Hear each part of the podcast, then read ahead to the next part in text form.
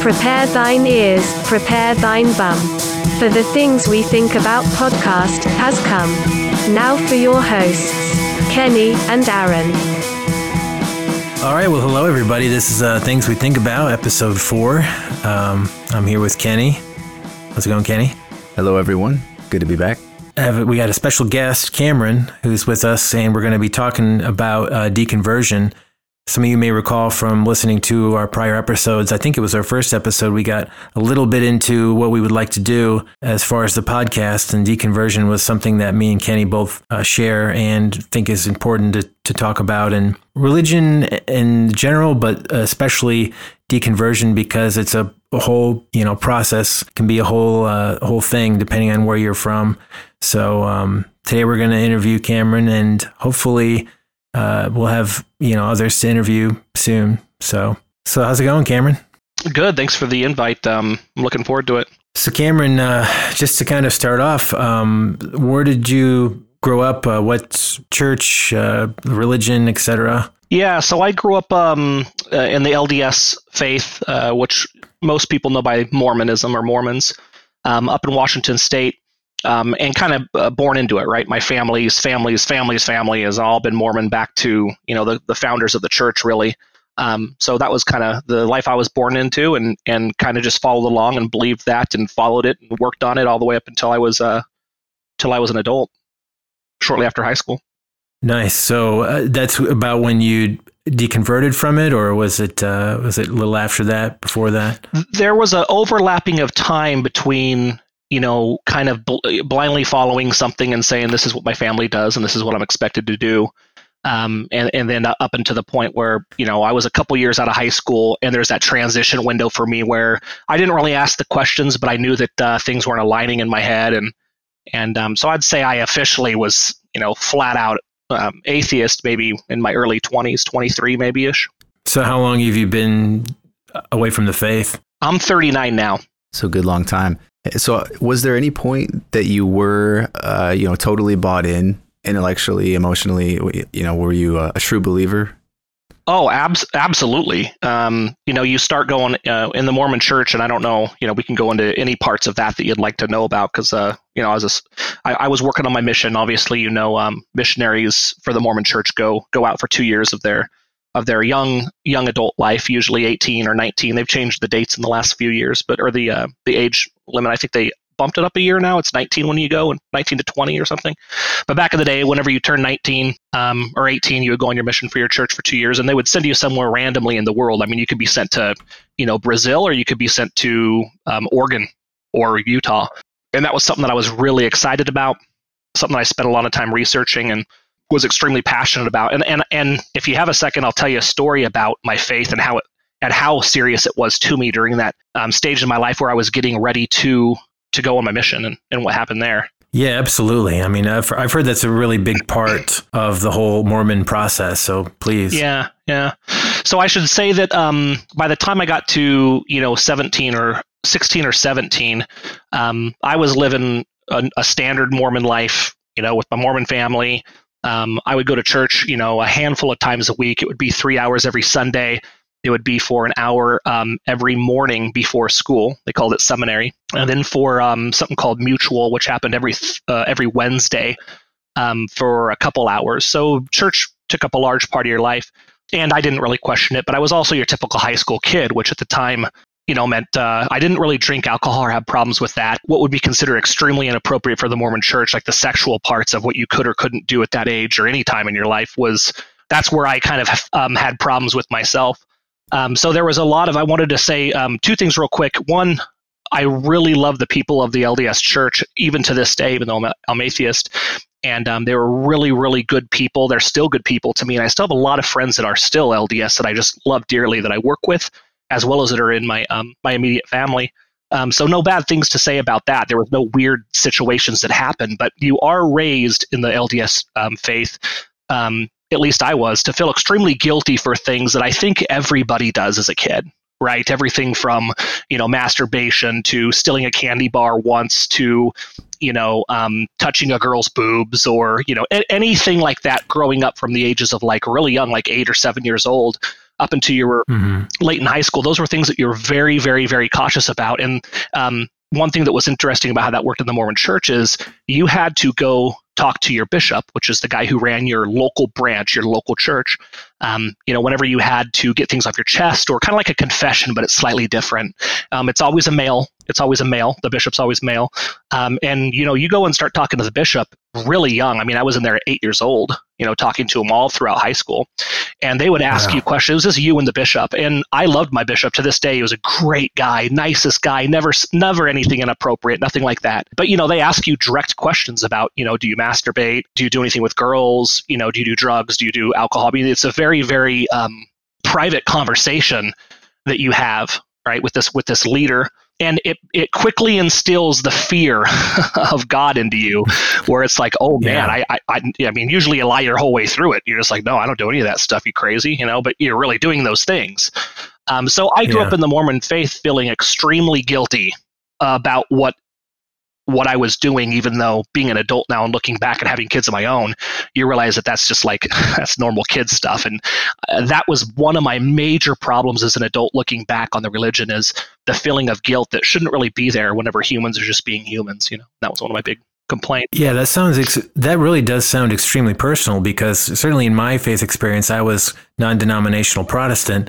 We had the inclination or the idea out there was like, well, like you just said, the the small morality stuff. Don't no sex before marriage, masturbation is bad. You know, sin is sin, etc. But we never had any exact. At least I didn't have any exact follow up. So it sounds like mm. you had a really you had a very personal experience that was uh, not only backed up by scripture uh, mm-hmm. or teachings, but you had a person in your life kind of slapping the hands. Yeah, and the same person that same guy was obviously talking to my brothers and my sister and and even my parents. He would go talk to, even if you were an adult you were having um, relationship issues with your wife very personal. Someone cheated on someone or you're having problem with alcohol and you're not you would still go sit down with this bishop and you would he, he, he was almost like a counselor but not trained in counseling just to your leadership of the church. But yeah that was um that was interesting but though but as far as my faith goes and, and how strong it was whenever i was young um, as i started getting older and kind of just lying your way through those interviews so you don't get in trouble and feeling extremely guilty for all that stuff um, by the time i started getting close to 18 you have to start preparing for your mission if you're going to do it. And this isn't something that's mandatory. Some lds or mormons don't do this. Um, they don't go on their missions at all and some do. But i wanted to. It's kind of been in the history of my family and, and it was something that was important to me so up until that point, I hadn't really read any of the scriptures of the Mormon Church, right? Anything that had to do with um, the LDS sect, I was I knew about from my family, and you knew the simple stories. And if people that don't aren't familiar with the LDS sect, it would be like knowing the story of Noah, mm-hmm. right, or Moses parting the Red Sea from the uh, from the Old Testament or the New Testament and the Old Testament. Those stories were they have stories just like that in the Book of Mormon and the Doctrine and Covenants, and the Pearl of Great Price, the three books that make up the the Mormon's faith. Um, and I didn't know any of them other than the, the fun, friendly kids stories, right? But as I started to get older and thinking, oh man, I, I have to go on a mission and teach these things to other people, I started jumping into these scriptures and it brought up questions and all this other stuff. Now, um, at one point in the Mormon church, whenever you're getting ready to go on your mission, you have to go through three interviews. You have to go through um, um, an interview with your bishop, the gentleman I talked to you about already. Um, he asks you all similar questions that I just asked you about. Are you worthy of going and don't have any sin on you to go on these mission. Um, the second one is his boss, which they don't call him a boss; it's your the next level president. And then the third one would be your your your mission president. So you have three interviews before you can get the approval to say yes, you're worthy to go on a mission. So interview one, I lied my way through the whole thing. I was like, nah, I've never done any of that. I don't got anything to repent for, and let's go, let's let's do this. Number two did the same thing. But this is where it was starting to get to. I had one more interview and they're going to ship me off to somewhere in the world, right? And I'm thinking, oh man, I, this is getting serious.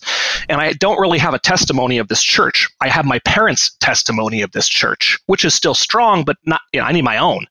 So I went and talked to my dad, who loved the guy to death, still LDS to this day. And I said, hey, is it, do you feel it's okay to, you know, go on a mission and teach others without having your own personal um, truth or, or faith about about God and Jesus and, and specifically the Mormon church and all that and, and, and kind of basically can I go to my mission and, and find those things mm-hmm. there or or should I have those things prior to leaving and my dad said well you know have you ever prayed before have you ever out you know uh, sat down you know, folded your arms and prayed out loud to God and asked him these questions? And I was like, well, absolutely not. You know, it almost seemed embarrassing, you know, to be talking out loud in a room to to Jesus. So um, I said, no, I haven't. And he said, well, I'd recommend you do that and ask him mm-hmm. these questions. I go one night. My mom's gone from the house. My mom and my dad were divorced at this time. I was at my mom's house. Uh, everybody was gone. I went back into the back room. I, I, I got on my hands and knees and I and I put my hands you know in front of my face and, and I, I honestly opened up my heart and basically said you know in the gist of it is not only is is religion true but is the Mormon church the true religion? And these are the same questions you learn as a Mormon growing up that jo- uh, Joseph Smith asked um, God as well, God and Jesus in, in, in, the Grove in, in New York, whenever he was having these same questions mm-hmm. as a kid. Um, there's scriptures that walk through his story, and it was you know similar how he felt.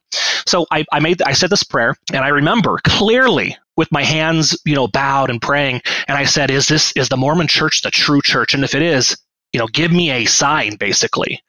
And immediately I was filled filled with a with that with that burning beauty that people talk about, that still small voice, that um, that confirmation of feeling that you get whenever you know that your church or your God is is speaking to you through emotion or feeling. Um, and I felt that hundred percent. Tears welled up in my eyes, and you know I was probably 17, 18 wow. at the time.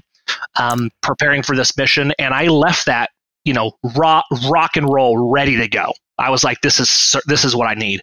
I started reading the Book of Mormon. I started memorizing the Scripture. I started um, the Scriptures. I started becoming really serious with getting ready for this. But remember, I'd only I had only gone through two of the of the actual uh, interviews mm-hmm. at this point, right? So for the third interview, I decided now that I have this faith that I was looking for, this confirmation the Mormon Church was true, I need to go into my third interview and I got to lay it all on the line. I got to tell them everything that I've done. Um, and it really sucked because the bishop of the time, uh, the the girl that I was uh, sexual with was his uh, daughter, so it didn't help oh, any of this conversation okay. at all. Yeah, and I I I know I kept it generic, but uh, you know, still. Um, and so I basically went in and said, "These are all the problems I have. I'm going to lay it all on the line. I've had drinks of beer, and it was nothing. Th- this is nothing. I mean, there was nothing I can even recall as details other than you know, I touched some girls that I shouldn't. Of course, I, I masturbate. I've stole two things in my life. You know, things that everybody has done, or it's not uncommon, let's say. And um, he said no, he was very cool, but he said, okay, well, now that we're hearing about this late, you know, and it's close to the time you're, you're going on your mission, um, we're actually going to have to put a hold on your mission, and we're gonna we're gonna have it pushed out a, a year. And in the course of this 12 months, we don't want you to um, bless the sacrament, which is a thing you do before you go on your mission, pretty much um, after you're about. Uh, it's been a while, but from the I think it's around 14 years oldish. You, uh, whenever you're in your congregation, you you pass the sacrament, which is equivalent to the blood and of Jesus Christ and the and the flesh and all that. And you you're the guy that's up up in front of the congregation blessing that food, and you do that as a kid, kind of giving giving you more responsibilities in the church. So he said you can't do that anymore. He put a curfew on my personal life, so he said you know you can't be out past eight thirty at night, and it was summertime, you know. Um, he said you know you got to do these things, blah blah blah blah blah. You can't pray during this, just little things that weren't extremely crushing to me, but also I realized, oh my gosh, this thing that I really want to do right now, this this uh, I'm I'm going to be a year, year and a half out again from from going to to take care of all these things. And yeah, that that was where the kind of the fork in the road mm-hmm. happened, and it didn't happen because I felt jaded or upset um, at what the bishop told me I could or couldn't do. I, I, was okay with all those things.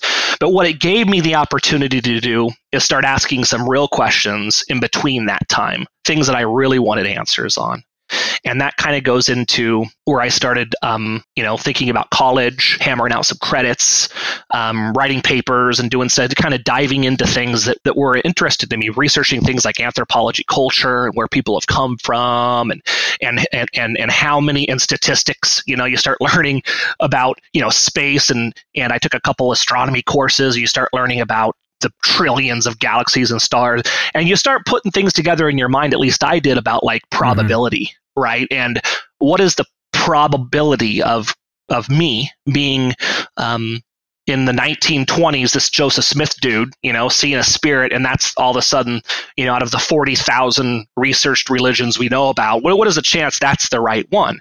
And that's kind of where that little um, crack happened in my in my you know in my story um, and that one of the real eye openers though the one of the things that happened where i really looked at it differently was taking an english course where i did a um, paper on the paper you know we were it was english 201 i believe and we were doing papers on uh, i wanted to do mine on religion and um, I'll skip through a ton of the, boring details, but what the gist of it was was I had a paper that I wanted to ask random people in random, re- not random uh, religions, but I had a set of maybe 20 religions.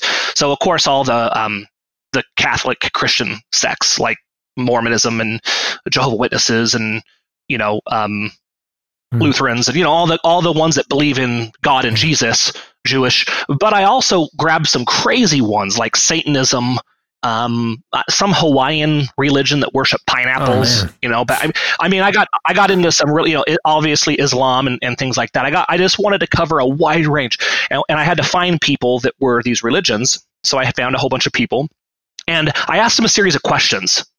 And out of the ten questions that I asked him, there was really only one. The, the, other questions were kind of like interesting questions for me that I wanted to ask, but there was one that I was going to compare against and, and, analyze. And that one question on the list, I remember it was question like four. And it was, and this was the question. Remember, cr- cr- crossing all these denominations and beliefs. Whenever you pray to your God, be that Jesus, um, at the privacy of your home or with your wife, or be that um, Islam and you you know point your rug to the east or the, uh, and do the thing three times a, a, a, day, or or if you're Satan and you're uh, bowing to the upside down star and you're talking to him, or when, whatever it is that you're doing whenever you pray to your God, what is the feeling that you get inside that makes you know that what you're doing is right, or that that He's confirming that you're you're on the right path spiritually? And every single one of those was almost exactly mm-hmm. the same.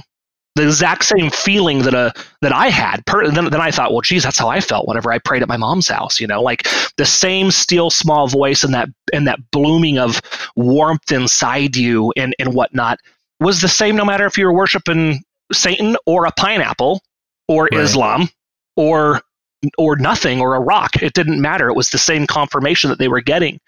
And um, you know, I've been talking forever here, but uh, just to finish that thought out, the very next the very next thing that I went into was was like psychology, and then you start learning about how you know your brain wants to your your psyche wants to answer questions for you that can solidify an idea or a thought you're unsure about to give you that peace. And and and religion is an example, but meaning whenever I went to pray and I was and I went to sit on my mom's you know and cross my arms and, and, pray and ask if this if the Mormon religion was the true religion. I my psyche had already uh, this is what I believe. I believe my psyche had already told me what I wanted as mm-hmm. an answer. It didn't want to say, "No, dude, you're being an idiot. You're praying to something that's not here, and, and you should feel ashamed of yourself." And I walk away feeling guilty.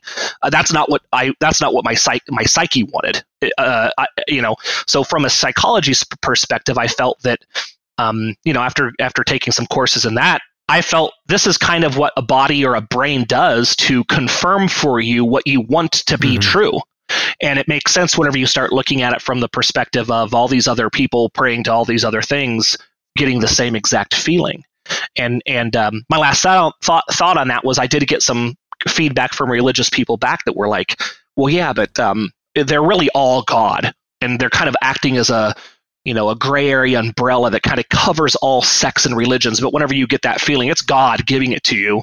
Um, but, and, but it doesn't make sense that doesn't make sense it seems kind of a cop out and on top of that um, well what's he giving you a good feeling about praying to satan for right? Like it, i can kind of understand if, if it's buddha or some other you know good deity but there's a lot of those that weren't so good and they get the exact same feelings so that's kind of where my crack in faith started happening in my early 20s and from there it was just me weighing it out on a scale and i'm a very uh, you know i'm an application engineer in real life and so i'm very um, analytical and and i just stacked up data mm-hmm. i just said hey what would what's more yeah. probable and that's where I got to where I'm and, at. And know? how great it was that you were able to take the fire you had from this kind of road to Damascus moment it sounds like you had during your sometime during your second interview and, and preparing for this uh, potential pilgrimage, basically, or whatever you, would call it in Mormonism, that you would turn it into literally making a, a scientific survey of uh, and trying to answer these questions in a scientific way. Kind of nice irony mm-hmm. to that. And I think that um, it doesn't seem an uncommon thing for me me because I lived through it and I did it. But as I talk to more people that are religious, you get to understand that the whole point of religion and the whole point of the way that you're brought through it as a young, malleable brain, you know, type of way, it's structured to have you not question these things. It's it's structured to blindly think of faith as something that just happens and it's correct and feel and feeling extremely guilty about asking the questions. And one of my um, like just as an example, I have many books that are written that you know that that simplify things that I that I believe are true. Things like um, you know evolution and and and you know more scientific type stuff.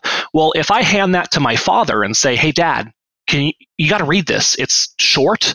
It's written for a high schooler, so you don't need to be have a PhD to understand it, and it and it shows you why it religion doesn't make sense, they won't even touch mm-hmm. the book. They feel sick just knowing that you're offering it to them. Like my son could offer this to me to read versus me. I don't know if it was some weird thing I was born with, but I, I don't mind reading the, the positives and minuses of yeah. things and then deciding and changing my mind depending on what I think has, has more mm-hmm. evidence, right? I don't think it's as common out no, there or something. it seems always to be the case that the reverse is never true in, in that if you're open to somebody's belief as, as, somebody who doesn't have a belief system or, or, or maybe deconverted, at least I found anecdotally in the people I've talked to, um, the opposite isn't true, right? It's, it's harder for those who do believe something to accept that kind of, or to have that kind of openness to things. Yeah. Mm-hmm. You know, I think I find it actually kind of beautiful. And, um, I, you know, there's like a transcendent element when you talk about you know, recognizing your own confirmation bias Uh, because we're all guilty of it. Everybody is.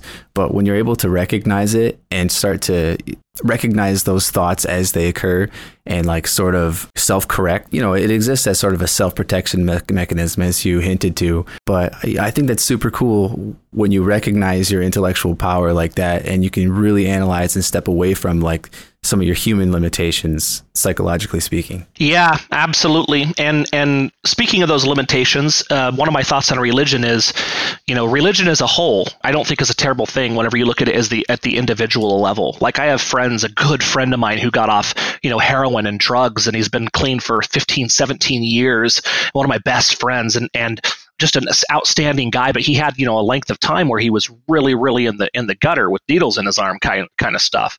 And if for him religion changed that, then I'm all for it, right? If religion changed that person to they needed that, I look at it as a crutch. Maybe they look at it as a set of escalator, right? That, that, that helps them easily up. Whatever it is, I'm all for that. Um, but whenever I think that you, whenever you start re- researching the history, the history of, of religion, it seems pretty uh, nefarious to me, and you know, from its beginnings. And I, I think that people be able to turn and, and say, "I'm going to step out of this from the third person and look at this without emotion and see what does this make sense." what is what is it that I believe and why are these things without feeling guilty? I mean, it would be it would be huge, but like it's just rare it's just rare, you know. Yeah, you know what I, I wonder too because it sounds like you were somebody who was, uh, you know, I hate to keep using this phrase, but on fire uh, in your religion, and it seems that's I've heard that story more than once, and certainly that's my story too. That the more you kind of get into it. Uh, if you already had if you had some inclination to critical thinking that you kind of come out the other end because i always say for my own story that i i kind of dug my way out through the end you know, if that makes or through the belly of the beast, I always say to keep using religious imagery and metaphors. Now, did you get out of religion without any without affecting your relationship with your friends and family, or was it a different story? No, for me, it was, well, I guess I pretty much came out unscathed, much like your experience. I didn't, in the clergy and in the church, I didn't, I had great community. There was a lot of positive influences, nothing scandalous or, you know, like that. Uh, but definitely, I had some uh, friends who I don't speak with anymore. Who, once they found out, more or less disowned me. It's still something we don't really, you know, I don't really talk about that much in detail with my family. Luckily, my family isn't that religious anyway. I was kind of the one who was more on fire uh, back when I was. So, mm. how about how about you, Kenny? I can't remember how it went for you. Yeah, for me it was uh, it was pretty rocky actually um, because I I was a worship leader in a church at the time, so I was on staff, and um, you know, so that sort of amplified the struggle leading up to the point when I you know quote came out. Um, but you know, at at the point that I made my decision, though, I simply just stepped out of that role and you know sort of parted ways with the church. But you know, I was already married, and my wife is a, a avid Christian and still is today. Um, so that that caused quite a bit of rockiness in our relationship for a little while. We came out the other side okay because we love each other for lots of reasons that don't have anything to do with religion, thankfully. But you know that was definitely the hardest thing, and her whole family, of course, her, her you know she's got family that work in various church roles, and um, my whole family as well. Although you know a lot more flexibility, I would say, in what people in my family believe. So, you know, nobody was as surprised in my family, but there's still a lot of people that I just don't bring it up to because I know ahead of time what the reaction will be. So I've been a little bit pragmatic on a lot of those fronts, but yeah, it, it was rocky there with my wife for a while, and but we worked through it, thankfully. And now you find that she's uh, accepting of what you are. You're accepting of what her are. It doesn't it doesn't interject negatively at all. Yeah, for the most part, I'd say that's true you know, we sort of we have two kids and we raise them sort of a, a, happy medium where we basically are trying to teach them to think for themselves. And you know, she just sort of teaches what her values are, and you know, I, I sort of do the same. But uh, you know, at this point, it, you know, I'll still go mm-hmm. to church with her, the whole family. You know, I have a lot of friends there, like really deep friendships there, so I don't have any problem going. You know, and most of my close friends within that circle know, you know, that I'm I'm a non-believer, so it, it hasn't caused any friendship struggles. So, you know, one thing I thought of whenever you mentioned, whenever you said morals, and that's something that uh, I'd want to hit on um, is I think that there is this misconception with um, the religious, right? That at least some of them that feel that um, in order to make the right decisions or have that moral compass, or to be someone who has good morals, or or can be a good have good family values and values, they think that that's a necessity. You know, religion is is to have those things. But I will tell you this: since I've left religion behind um, in my mid 20s to where I'm at now, my life has never been as it's it's less stressful. I've done more for my communities and the people I love and nonprofits and volunteerism. Um, I, have I've self-reflected and bettered myself as much as I can. It's a daily struggle, but I work on it a lot. I find that um, without living with that um, burden over my shoulder of religion and what God thinks, it really gives me free reign to analyze these things myself and really focus on just being a better person, right? So, so it's ridiculous to think that the moral compass comes from from something like that. You, you can look at a million different instances and a million different people that are such good people that really try hard, that um, you know donate massive amounts of time and, and, and effort into the betterment of the world that don't, that don't believe at all. Right? It's just it's just it's not it's not reality that it requires that religious faith to, to, to be that kind of person, you know?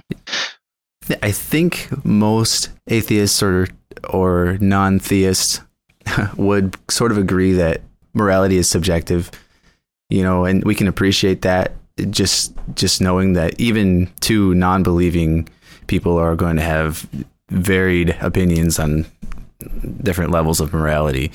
Um, so it's easier for us to be able to recognize that, and we we fight less amongst ourselves just because there are a lot less restrictions, basically.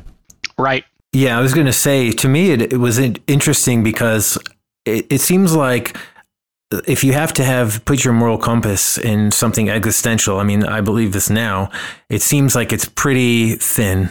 Uh, it's not, when I think about the application to the real world, it doesn't seem like it's um, that great. Uh, the idea to me was never quite settled that I could just give my problems to God. You know, it's something I've heard a lot in church that, you know, just give it to him and he'll take care of it and, and work through it and through prayer and all that stuff. And to me, I just thought, I, I think there was always some tiny part of me that thought that was somewhat of a cop out because it didn't make you kind of face the thing fully.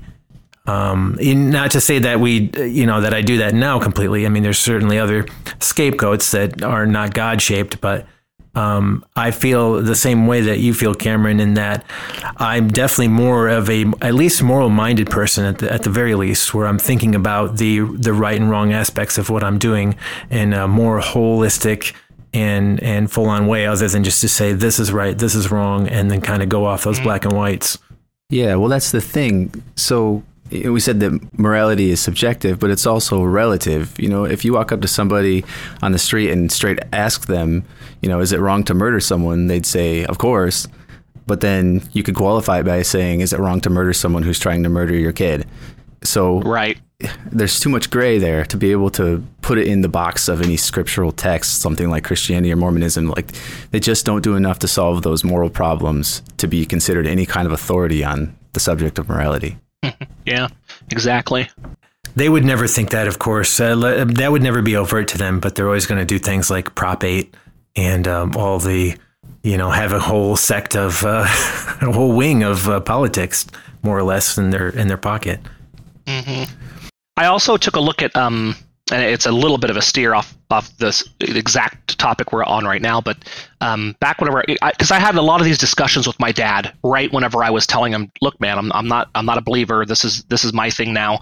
There were probably a two year span of time where he would come over the house and he'd want to pray with my kids, and you know, me and my wife didn't really want that to happen, and I kind of had to corner him in the in the laundry room and be like, "Listen, man, enough's enough. It's been years. You know, this isn't these aren't my beliefs." Yeah. Um, and we had a many arguments about these specific topics. About um, you know, he kept on saying you know, well, we, you can't prove, you can't tell me that X, Y, and Z, whatever it is, right? Because it's not solvable. Science doesn't know it. I don't know it. I don't know. Um, and I would say, well, yeah, obviously that's the case. But the the the uh, analogy or the example I'd always give him was, you know, I think that if you go back, you know, hundreds and hundreds of years, the amount of things that were ununderstood that were not understood to, to, humans, right? The sciences of the world and the universe that weren't understood probably constituted like ninety five percent of a pie chart, right? I mean, the very large majority was just like, dude, if you don't know how it happens, it's God, right? If your if your um, if your church gets hit by lightning, you have sinners in your congregation, or if you know, and, and on and on. And as that puzzle keeps, or as that piece of the pie starts to get smaller and smaller, where we do know why lightning strikes. And you know, Benjamin Franklin throws a you know a, a, a rod out in, in the 38 feet outside of a, of a church and uh, the, a lightning rod and says, "Hey, every if you if all you churches just put these outside of your church, they'll they won't get hit by lightning anymore, and you got you won't have to put money in to keep on rebuilding these over and over and over." And they had that they had to say, you know, the church has to say, "Oh man, do we do we do that? Do we put the rod out there and say, or do we keep to the, you know, if your if your church gets hit by lightning, you got sinners. Yeah. So that that piece of the pile pie that's not understood goes down to n- now we can explain probably ninety percent. 95% of the questions of the world but the religious people really hold on to the, those last couple percentages where you just don't know and you know a lot of conversations with my with my family and friends about those those type of things. Well, on that note, you know, you talked a little bit about your your psychological buy-in with Mormonism, but do you recall any experiences with what you feel was something supernatural? You know, any supernatural events in your life, either related to Mormonism or not? As a kid, yes. And again, this might just be my glass, my my my. Uh, my analysis side of my brain that is always working. Um, but as a little kid, yes. I mean, I, I, can remember a story where me and a kid, probably 13 or 14 years old, were on a camping trip. You know, we went out into the woods and we're walking around throwing rocks and doing whatever kids do, and we got lost and it got extremely late. And we live up in the, you know, in the in the northwest where it's it's foresty, extremely thick bears. You know, and we're uh, I was a scout. We were doing scouting stuff. We had our knives and stuff with us. Well, we got lost for many many hours. Looking back, and we decided, me and my friend, to sit down to pray. We would just start walking the direction that felt good, and we would get back to safety. And that's exactly what happened, right? That's exactly what happened. Mm-hmm. And it was this huge thing. Oh my God, we found it. We were our prayers were our prayers were answered. But as you start to become an uh, you could probably walk you know, if you break a, 360 degrees down into a bunch of chunks, there's only, you know, pretty much three or four probabilities that could point you in a direction where you'd find people quickly the way you, the, and you start to realize that it's like, well, I had a 25% chance of finding it anyway, and we just happened to guess the right chance. As a kid, you don't understand things like that. You can't look at probability. And so I've, there's been nothing in my adult life that I've thought, oh, there has to be some something pointing me in this direction. It's all circumstantial um, twists of fate in my mind, you know? Yeah, I can definitely relate to that big time. Uh, for me, that was always a, a bedrock of the faith that I had is that I had these stories like X, Y, and Z could not have happened without God's intervention. And yes, I hear about it all the time. Yeah. I mean, so I think without these anecdotes, you basically, I mean, I just feel like there's, there's nothing. And, and, um, I mean, I can just call so many times where I would use that as my testimony and it would just always be great because you know how how else could it work? But yeah as you say the more you the more you think about probability and just the things happen you know how they're not how they're supposed to but you know like for example, I one of my big uh, stories that I used to tell is I went to jail for a night because I had these like parking or not parking these speeding tickets that I didn't pay off, and you know I prayed and thought, well, if he gets me out of this jam, then you know I'm definitely going to believe now. And then of course it happened that uh, I had a friend who called and posted bail and all this stuff, and you know, that was huge for me. And, and after that, I remember I had a huge boost for a long time with my spirituality and, and my testimony and, and just being on fire for Christ. So I imagine these types of things mm-hmm. keep happening and they keep people kind of on the path, I guess. Yeah, it's the whole Occam's razor thing, right? Like, it, to, mm-hmm. to me, it's typically the thing that is the most obvious or the simplest that's going to be what the real answer is and mm-hmm. i think as the younger that you are you that that those gears aren't working 100% in your head yet. You're still learning the things of the world and you're still learning about how numbers and probability and, and, and chance works. And, and then there's obviously the things that happened, like the thing that you just explained. There was probably a very high percentage chance as you as a kid growing up in America with family that loves you, you, you were going to get out of the situation, right? By a bail or by something, obviously. Mm-hmm. But, but think about something that happens extremely rare that's harder to say that oh yeah that that was definitely probability you know it's not probable. Like when like the like the winning the lotto equivalent of like something that happens crazy in your life like you get into an airplane crash and everyone dies but you are laying on the side of the mountain in, in a pile of snow and you're fine. Those kind of things are harder to say well that's probable.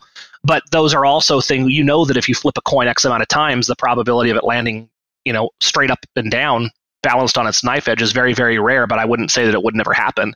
That those those rare those rare things do happen but not as but but not very often. You know what i'm saying? Not very often. So cameron regarding your you know your lost in the woods story um, looking back today do you feel pretty strongly that it it was completely due to chance that you guys made it back or do you still leave room for some other type of supernatural event, you know, such such as just like basic intuition, whatever that means to you, or you know, maybe this long lost uh, human ability to sense the magnetic field of the earth, which allowed you to remember which way you had come from. I don't know, something like that. yeah, I think that that's way more probable than some dude flying around out there giving me direction, really.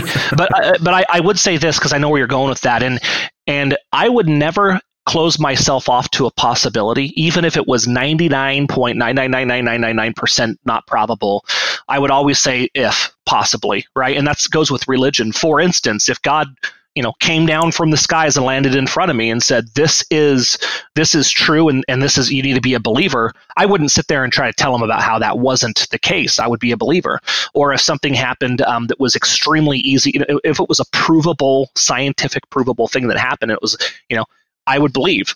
But until then, I wouldn't. You know, it just it's kind of like that whole you've heard the, you know, if it, there could be a dragon on the other side of, um, you know, Jupiter that we just can't see. Yeah. Well, there could there absolutely could be because we don't know. There's nothing there looking at the backside of it. There could be, but probability says there's probably not. And until I see the dragon or extremely good evidence, I'm I'm not a believer. You know, but I don't close my mind off to um, those things hundred percent. I just think that it's very, very, very improbable. Yeah, I think Occam's razor is probably the best tool in the kit for something like that. I agree. Yeah, I agree as well. And it's unfortunate that I think that our human brain in its current capacity is probably never going to move past that. Uh, there's, we always have, we, I, I feel are evolutionary, desi- evolutionarily designed to see patterns where they don't exist. And, um, you know, this is definitely no exception. And there's always going to be some you know, God type of whole. I think it's just a matter of reasoning it out and understanding it so you don't let it uh, influence you in, in all the ways that religion seems to.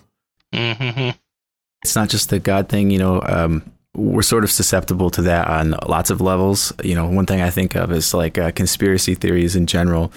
You know, I'm, I'm, I personally feel super prone, you know, to the, the latest batch of conspiracy theories. You know, I, I spend hours going down the YouTube rabbit holes, and I, every time I have to center myself, you know, sort of using an Occam's razor type mindset, just you know, to, to sort of hone and cut down on some of the ridiculousness and just sort of think well, be, be, be, glad you have that yeah. because a lot of people don't. Right. They just go down the hole. It's still fun to go down back. that hole, though. I got to be honest. Yeah. Yeah. It can be fun to go on a ride, you know, just to see like how how nuts does this really get. Yeah. It's pretty fun.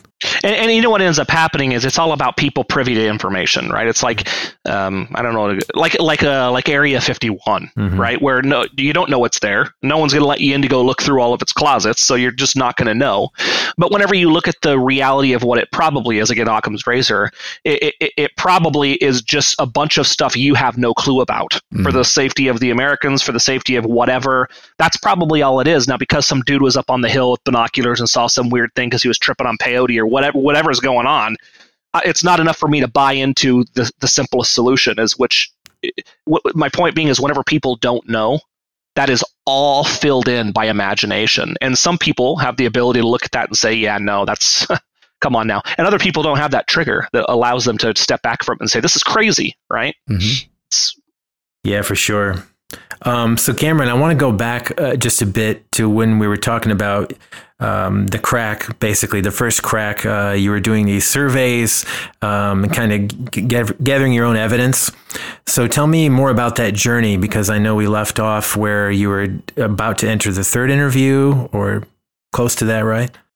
Oh, right. Yeah. So at that point, I think we didn't go on because there wasn't a whole lot after that. Okay. By the time college was happening, um, I had I had a kid on the way then. So I, I, I, met a gal, you know, had had a baby, had another baby was on the way. I have two, I have two boys now that are teenagers, and um, it was one of those things where it was like I had answered. I had answered all the questions I needed to answer for myself, where I was stacking evidence on both sides of that scale of is it real or is it not and it was overwhelming to me to the point where I could close the book at that point, right? Mm-hmm. And and um, and just kind of and just kind of walk away from it. But you know, it's funny because I also feel now I'm not talking about the part of religion that's spiritual. I'm top, talking about the part of the re- the religion that's community based and and um and, hu- and more human, right? Um, me and my wife is, have always felt that we are missing something in our lives, not re, not spiritually, but by the communities left behind, right?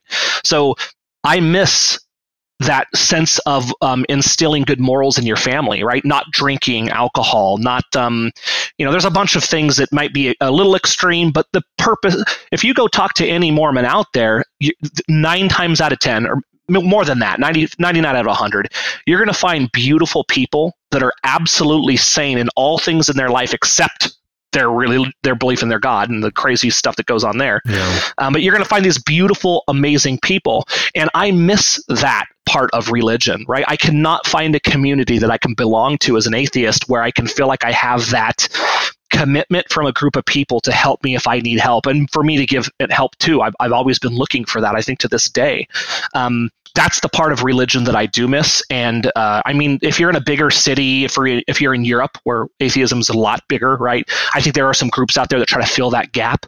But um, I do have that sense of not belonging to a group. I have a lot of friends and a lot of family, but there's no group I can go to and talk about things that I want to talk to about that are doing potlucks that mm-hmm. are teaching their kids to grow up like good people and help the world out and not be egotistical and not be and that came from my religion to the point where I didn't start drinking alcohol in my life just because it was ingrained in my head that you were going straight to hell if you did, mm-hmm. right?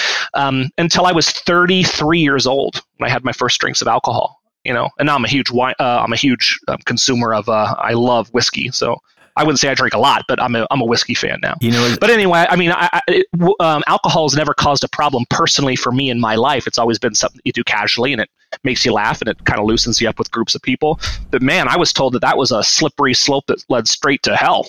You know. Um, it took me till I was 33 and an atheist for years and years and years before I even considered what would happen if I drink alcohol. So that's interesting, you know.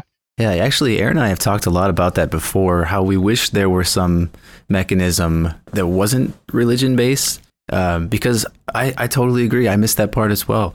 That you know that that quote fellowship where people will just come together. They're committed to each other. They love each other, and you know they. I don't know. There's something almost on the level of family about that that I miss as well. Absolutely, there is, and it, um, you know, and, and there's some communities out there. This is funny too. I, I looked at some of these communities where maybe I'd join the um, the Masons, you know, the old stonemasons groups that are around, or the or the um, what is it, the Elks. I'm, and I'm a pretty young guy. Considering I went to the Elks and everybody was 70, right? And um, but there was certain things that I had to do or say that made me not even eligible there. You know, you had to believe in a higher power. For instance, at the Elks, you know, mm. you had, and, and, I just was like, well, I would talk to my family who were in the Elks, and they would say, well, just say that you believe in a higher power. You don't got to define it. They don't talk about it there. No one mentions it. It's there's no praying or praying or. And I go, but I can't. I can't just look someone in the eye and say I absolutely believe in a higher power. Sign me up. It goes completely against what I believe. You know, in my you know, and that's what I find looking at these groups. Or there's groups out there that are atheist but there are six people in a city and it's like some Reddit, Reddit meetup group or something where it's like it's not serious enough for me to make family connections with and have these people in my life till I die. It's like it's I'm always striving to find that group, you know. Yeah, I completely relate to that. I've had the same issue with uh, Overeaters Anonymous. Like any, I've been to some of those, and they're good up until you get to the higher power stuff. Um, and it's actually the higher power stuff doesn't bother me as much as just the sheer traditionalism and legalism and the rules and the structure of the thing. It's too. Mm. It's just so church like. I cannot uh, help but shake that. And you, you know, everything from putting away the chairs to all the after all the good stuff happens after the meeting and all this stuff. And i'm just it was just uh, eerily too much like church. And at this point in my life i'm too differentiated i think to go back to that. I never thought about it from that perspective from the if you if you remove the religion part of those groups and you make another group with a different name and it doesn't have religion, they almost are all from a religious background, and so they end up taking processes and procedures and, and wrapping them around there that make it feel almost exact too close to religion. Mm-hmm. It, it, it's complicated, man. I don't have the answers, but yeah, it's a it's a search. It's funny you mentioned the Reddit meetup for the atheists. That's one of the first things I did when I came to Orlando because I'm originally from uh, Michigan. We're we're close to where Kenny's living now, and I went to a meetup, an atheist meetup, and it was okay, but there was such a, it was, it's weird because there was like an overtone of bitterness and just harping on religion, and that's fine, and I, I don't mind doing that. Of course, you know, obviously we're making a, a in a sense of podcast about uh, that to, to some degree, but to have that be the only focus um, is it's just not quite the same thing, uh, you know. Because even in religious context, your focus is a uh, a love. Basically, it's kind of love based, even though that's obviously you know expanded to all this other scripture and weird stuff. But essentially, like you mentioned earlier, it's a community that is focused on just being a better person, even if uh, that's not necessarily uh, all great. Uh, there's enough good in it to where it's it's really communal and and brings people together in a way that nothing else can. I haven't seen it, so I'm I'm mm-hmm. in the mm-hmm. same boat you're in, basically. Hey, um, I just thought of this on the side. If, have you seen the uh, Broadway musical, The Book of Mormon, where uh, the park tr- Trey Parker, what the South Park guys have created it. I'm sad to say I haven't. I have not. I really want to see that. It came to Orlando too. I had a chance and I, I didn't do it. It's got the damn That's song. It's got the damn Orlando song and I should have win. yeah, it does. Orlando, I love you. Yeah, it's a great, great flick, man. Uh, If you guys ever have the opportunity to go, get in there. You know, for sure. Yeah, that's you know, you bring up a good point, Aaron, about uh, you know some of these some of these atheist groups, you know, as as an atheist, I think that's one of the last places I'd want to find myself. Only because you know, if this focus is sort of anti-religion, right? Because once you sort of step away from religion, um, some people maybe have that drive to sort of proselytize their atheism, but you, you pretty quickly realize you're just beating your head against the wall in most cases, and people just aren't willing to listen. Um, and so so most people end up just sort of withdrawing a little bit. So one of the last things you want to do is just harp on religion. You want to find something else that's more meaningful that you can move on to that's more more worthy of your time. Am I right? Yeah, absolutely. That's 100% accurate. Yep. I, I want to be in a community where we're all atheists where almost atheism never gets brought up. Exactly. It's just it's a lack of belief. Just like atheism is a lack of belief in something, right? Like the, it's like I want to be part of a group where that doesn't even need to be brought up. I don't care anything about your gender, your color, your anything, your religion or your politics. Um, just leave it at the door and let's just be humans and work together and love each other, man. You know, we don't need all this other stuff. Yeah, that's what I was getting at for sure. I often find I'm explaining to people uh, that be, being an atheist isn't necessarily in itself a belief system. I, I, always try to go down the categories like, well, first there's theist, non theist. I'm a non theist. Uh, and I, of course, throw in the agnostic because really I don't know. And like you were mentioning earlier, Cameron, if there was uh, some evidence, obviously I would be open to that. So I'm always open to the possibility. And going further down the, the categories, you go, you get into beliefs. And for me, it's humanistic, um, humanism, basically, you know and mm-hmm. and the laws of the land, and it kind of just goes from there. So that's how I always try to break it down to people. Yeah, one of the um, little things that I always I, I, don't remember if I saw, read this on or listened to this on Joe Rogan or something in the ba- in the in the past, but I, I basically tell people, you know, when they ask me about being atheist, I say, well, you know, being atheist and being Christian, or being atheist and being whatever religion the person is I'm talking to, is very very similar. Mm-hmm. And I say, do you believe in Zeus? Yeah. No, you think that's completely crap? You know, do you believe in Islam? Do you believe in uh, being reincarnated as a beetle or you know whatever? Do you believe in all these things? Well, absolutely not. And I just say I simply take it one God further. I agree with you with all that stuff you just said. I don't believe in any of it. Um, I just simply also don't believe in your religion. Yeah. You know, but we're very close to each other when it comes to that. Yeah, that, that sounds like something Dawkins used to say. I really uh, I cut my teeth on a lot of that stuff, especially that could have been where it was at. yeah, that could have been where it was at. Yeah, he had some zingers, man. No kidding. Well, Cameron, so I'm interested to know: Are there any sort of relics of spirituality that you do hold on to? Like, is there room for spirituality in your life? Do you find yourself uh, with a tendency toward, you know, something like philosophy from the Matrix or from Avatar or from like Hermetic philosophy, where you know all is mind and this is a shared dream state? Any of that stuff? So that's really funny you mentioned that. I have a really good guy that I work with, um, who's also a computer programmer, and and we talk about this thing, these things, and he had the, the I mean, you've heard it before, where we could be living inside of, um, you know, an alien simulation, right? And something like that to me is way more probable than anything I've ever heard before. Do and I also think it's not very probable, mind you.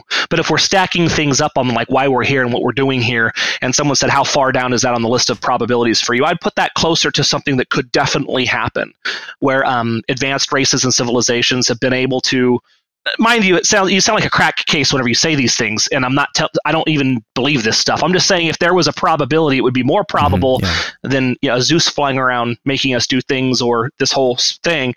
It would be more probable saying that uh, civilizations have have progressed to a look at the way that we code video games and you can make sim you know pick sim city you know or any video game where you could, could make a, a, civilization on on your computer screen um, why why whenever that it's evolved for 20,000 30,000 years or a million or 10 million years what is why couldn't you simulate the thoughts of people's psyches and, and and make a big sandbox of this kind of stuff and just let it spin around and and, and do tests on i think that's more probable um, although i don't necessarily believe it i think that that's more realistic, you know. Oh, I mean, it it's probable enough to be a fun thought experiment, especially when you consider, you know, that if this is an alien simulation, or a matrix like simulation. And then within that simulation, we're developing the ability to create uh, sub simulations, you know, sort of this inception level upon level upon level of these simulation realities. Mm. It's fun mm-hmm. to think mm-hmm. about. It is fun to think about. It is. And the difference between a conspiracy theorist and someone like you or me is is I think about it and I like to dive deep on it, but then I get to the point where I'm like, well, that's probably not probable. You know? Yeah, and you just start thinking about what you're going to have for dinner later. Yeah. yeah, yeah, yeah. And I've also put so much thought in my life into religion that I kind of had to get to. I think that anything that you do in excess in life can be bad. It doesn't matter what it is, right? It doesn't matter what it is. You can drink too much water and die. Everything. And so I think with religion, for me, I had to get to the point where I was in my late 20s and I kind of had to stop asking the questions because I either had to go into theology or something in college and get a degree in it, or or be one of those guys that won't shut up about it to other people. I just had to be like, this is what I'm content at being at. And I'm happy with my life. I'm self bettering myself. I'm trying to make my communities and the people I'm around better and love each other. Um, and, and that's it. That's it. I'm not going to go and keep going deeper. And maybe that's not good either. That's what separates philosophers from your average everyday dude. But I'm just your average every everyday dude that doesn't need to look into it anymore. I've kind of answered the questions for myself and went and did the math, you know, yeah. 15 years ago, and I'm happy with it. Uh, I can absolutely relate because that's definitely where I'm more at right now. But for me, I worry about practical application. Like how do how do we actually solve the problems that are here and now? Um, you know, I'm not exactly worried about the heat death. I don't really have an interest, or it doesn't pique my interest as much to think about, you know, what could be when I know that the end result of that would would be just okay. Well, I don't know. So, what is for dinner? um, like the amount of time you'd have to research to get a answer to yourself, or and, yeah. and I think that's the different types of people. You're obviously a type of guy, uh, a type of person who can dig deep, right? But there's a lot of people out there that don't have the uh, mental capacity or they don't have the mental desire mm-hmm. to do that.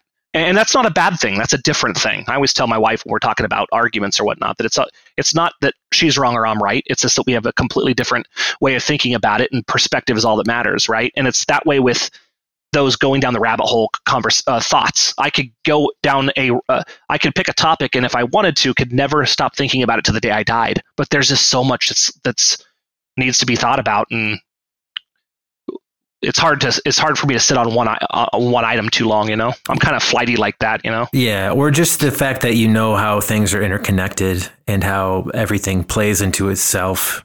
Um, it, it, pretty much any topic like you said you could pick and how they can all all intertwine. And to me i mean if i had any type of spirituality it's it's that um, it's that we are we are inexorably connected to each other in, in a lot of different ways we either see or we don't see. And the beauty for us is that we're living in a time where we may get to see some of those cool things and see how they connect and, and work.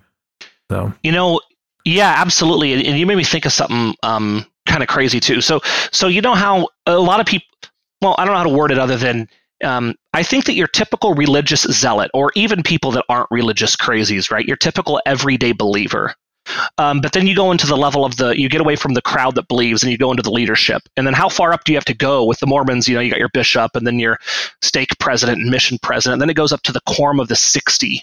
And then you have the then you have the 12 apostles and then you have the prophet of the church, right? Mm-hmm. At what level are these people just along for the ride because they checked off the boxes and they just kind of climbed the ranks and now they're they're a leader of their of their really high up versus the guys that actually think that they talk to God. Yeah. Right. Where they think it's not it's not fake to them or it's not, oh, I'm just trying to be a good dude and lead a group of people to do good things. But they actually think they have discussions with God. And I think that over and this is a whole different topic, but I think that over the course of time you would be surprised at how many of these people either have one of two things happening. These religious people that are unorthodox or come up with these religions or the or the or the charismatic people that run their churches. I think that it either had to do with a little bit of mental uh, uh, of, of a mental problem, right? Mm-hmm. Where it could, you know, they're actually they think that they are seeing these things, um, or psychedelics. Yeah, I think that um, with psychedelics, back you know, you can go back as far as you want to go. There's people that have experienced with things sitting in the woods, eating certain things. Um, you know, and getting these these type of experiences where they have no way to quantify them other than them being something that's religious, and and um, that is a very ex- uh, interesting topic as well. You know. Yeah, the, I mean, all the stories too you have there, the burning bush, and all the, uh, the I mean, the entire book of Revelations. You know, that easily could have been a big trip sort of a thing flying around pop culture right now. I think Joe Rogan mentioned it recently. Was just that the burning bush could have been or likely was, you know, experience uh, some psychedelic, probably the acacia tree, uh, you know, which caused some of the, the visions and some of the things in the Moses story there. Anyway, side note. Yep, yep. I heard the same cast. Absolutely, heard the same cast, and I think that um, for me, um, the first time I did uh, LSD, you were talking about my feelings on spirituality. Then you mentioned some stuff about being interconnected and if there's any belief there. Mm-hmm. And it's that's gets to that's really tough for me to answer because up until the point I I did a psychedelic LSD, which was about five years or six years ago, um, I was con- convinced, literally convinced that no, there's nothing else out there. There's no interconnection of of anything. But taking psychedelics in the right mindset in the right setting um, you know, with someone that you love or at a very, a very, very peaceful time in your life, well, you'll. Ne- uh, I came out of that experience thinking, but maybe, what mm-hmm. if? And not necessarily is there a God or that kind of thing, but more or less, is there this this other this other level of connection between humans and living things, the trees and the grass that breathes under your feet, and and all these? Is there is there something that does actually in science connect us, and we're just not privy to that information until we um, take something that messes with our brain. You know, I don't know. Uh, that's one of the things I couldn't. I don't know but it certainly made me feel like that way. I've never felt more connected to the to the world around me and the beauty of the universe and the people that I love, my wife and my kids, and you know, you, you it changed mentally who I was and what, how I felt about some stuff. I'll tell you that. Cameron, I wonder if that experience at all parallels to the road to Damascus moment you basically had uh, that you were telling us about earlier. Do you see any parallel to that, or do you think it's a totally different time and place? You're talking about the feelings I had of confirmation of my religion when I was praying in my mom's house and how those may be on a level that I was able to see then and as well as able to see whenever I was on acid. Is that what you're hinting at? Yeah, I guess so because I'm, I'm just thinking of numinous experiences and their impact on our lives um, and how they can change our lives completely. And, and these are two moments, it sounds like, where, you know, your perspective changed pretty, pretty radically. Well, I think that they both have in common that your brain's doing something to you, mm-hmm. right? Uh, both of those are situations. I mean, one maybe be in, maybe be induced by I don't know. I don't know. That's a, I, I've never even thought about that before, but it's something to put some thought into. I don't even know if I can talk intelligently on it without giving an hour's worth of thought. That's really interesting. You know? Yeah, yeah. Because huh. I just I just think about about I was going to say I just think about that and because I haven't had any of that a psychedelic experience, and and um, that's kind of I think one of the reasons me and Kenny are both interested in it is because uh, you know there's there's promises of sort of those kinds of experiences. Yeah, yeah. There's promises of more than just that too. You know, you have the the promises of um, well. Uh, anything that I've done in my life that has where it's so before I did acid, I, ne- I was I wasn't a bad guy. I had, I wasn't a bad dude or anything by any stretch. I was raising a family and just trying to go through this struggle of life we're all living through, right? But I never thought about anybody other than myself, my wife, and my kids ever. And that was a, a me- immediate flip after after LSD to wanting to be like, what am I doing for others? What am I doing to make this place better? What am I doing? Are we all connected here? I don't know, but I'm going to try. I'm going to try really hard to do some stuff. And that went down a road that I've been going down for six years where I've just, you know, I, I, I do wake up in the morning and I, and I think to myself, am I, am I trying to help out other people as much as I can? It's very important to me now, and it wasn't before LSD. I think that there's some really good things that can come from that. Um, your religion, um, you know, and, and, and rest- but I'd also say that it's not uh, LSD is not something that you would take and then say I'm I'm now going to be an atheist. It was my path taking it where I already was an atheist, mm-hmm. took it and it and maybe it made me start thinking about it in a more scientific way than say if if you plopped it in my dad's mouth and said, "Hey, Dad, I put it in your in your tea in the morning." You know what what happened? He might completely be one of those dudes starting his own new religion. Yeah. He'd take it a different way. I mean, that's that's how they work. You know. I feel such a strong call to psychedelics, ayahuasca specifically, but also LSD and others, um, just because I want to I want to explore that you know that that breakthrough in consciousness. You know, I, I, I have this intuition that you know maybe. Uh, mm-hmm. consciousness is all one consciousness, and it's something that, that really draws me to Hermetic philosophy as well. Um, so you know, I'm gonna we're gonna put a link in the show notes in this episode. Uh, but Cameron has some some writing on the subject of psychedelics that I'm interested to read. I haven't I haven't yeah I just learned about it before the show here, but I'm super interested as well. And I think you touched on some really important uh, aspects of it. Yeah, absolutely. Yeah. Did you want to say anything more about the the link that we're going to share, or just leave it, let it speak for itself? Uh, I mean, you know, it's a it's a short story I put together years ago, and it basically the name of it is LSD saved my marriage. Um, but it, it isn't only about marriage; it's about that point in your life where um, you know, I had to create a bucket list for myself. Uh, I didn't have to, but I woke up one morning just like that. Man, what am I doing? You know, what, um, what do, do I want to accomplish anything before I die? I actually stumbled upon a Reddit post that was, uh, what are your bucket lists? And as I was going through these bucket lists of, on Reddit and reading people's 10, you know, half of them are jokes and half of them are, you know, memes. And you finally, but you start pulling things out where people constantly reference certain things. And one was do a psychedelic before you die. it kept popping up. And it was nothing I had even thought about, especially coming from someone who doesn't drink, doesn't, doesn't smoke. And, and during this time I hadn't either. Um, in my in my early 30s and and but I kept seeing it. So then I just started doing some more research. You know we talked about research and and I like to dig deep. So I started pulling you know reports all over and, and reading scientific journals and realizing that you know how much went into I, I started realizing that there wasn't really anything bad about it.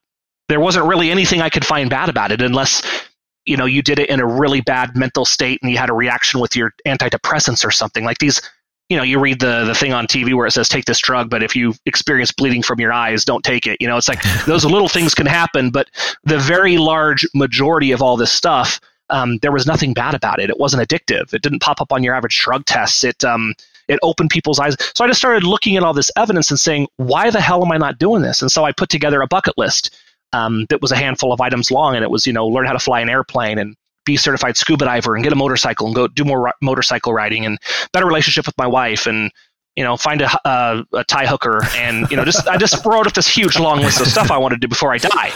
Did and, your wife um, know about the Thai hooker part? yeah. So the funny thing is, is I, I kind of talk about that in my um in the in the in the article I wrote, and I will tell you this: I've never told anybody which of those bucket list items I have and haven't done. But I'm ex- I'm happy to ex- I'm happy to tell you what my bucket list is but not what I've That's completed. noble. That's and smart. and so, so once I yeah, and so once I had the, the bucket list all written down, one of them was LSD, and I, I woke up the next day, right after I put together my bucket. I, I like the next morning, I woke up and I'm like, okay, I'm going to learn how to. Number one is scuba dive. Well, I started pulling up prices online. I'm like, well, I don't got three grand. What's cheaper, you know? So then I got, I went down the list to try to, you know, how can I quickly check like six of these off? And none of them were going to be quick or cheap, except LSD.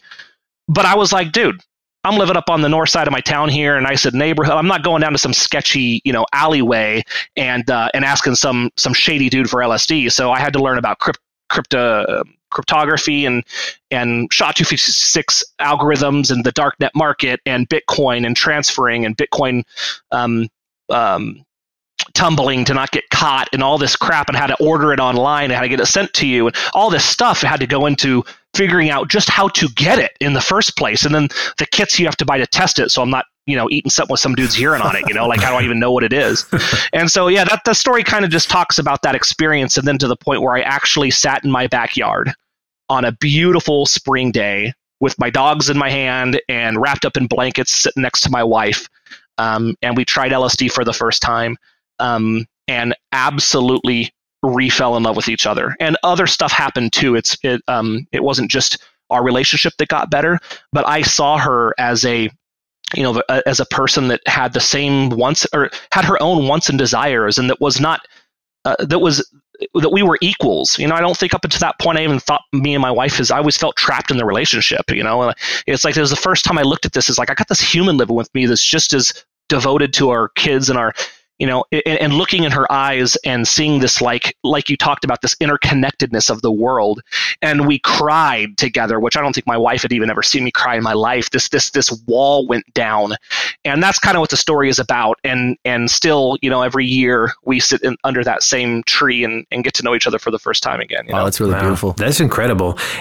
And, and and I'm a little scared now because what you've described essentially is a uh, very good, uh, very many sessions of couples counseling. And uh, my my profession that I'm trying to get into is mental health counseling. I'm in my second year, and uh, very much what you've described is is people rediscovering themselves and who they are in the context of their relationships. And to the idea that there's a wonder drug for that is pretty amazing. I mean, I know it's your personal experience, but uh, still, it's really interesting.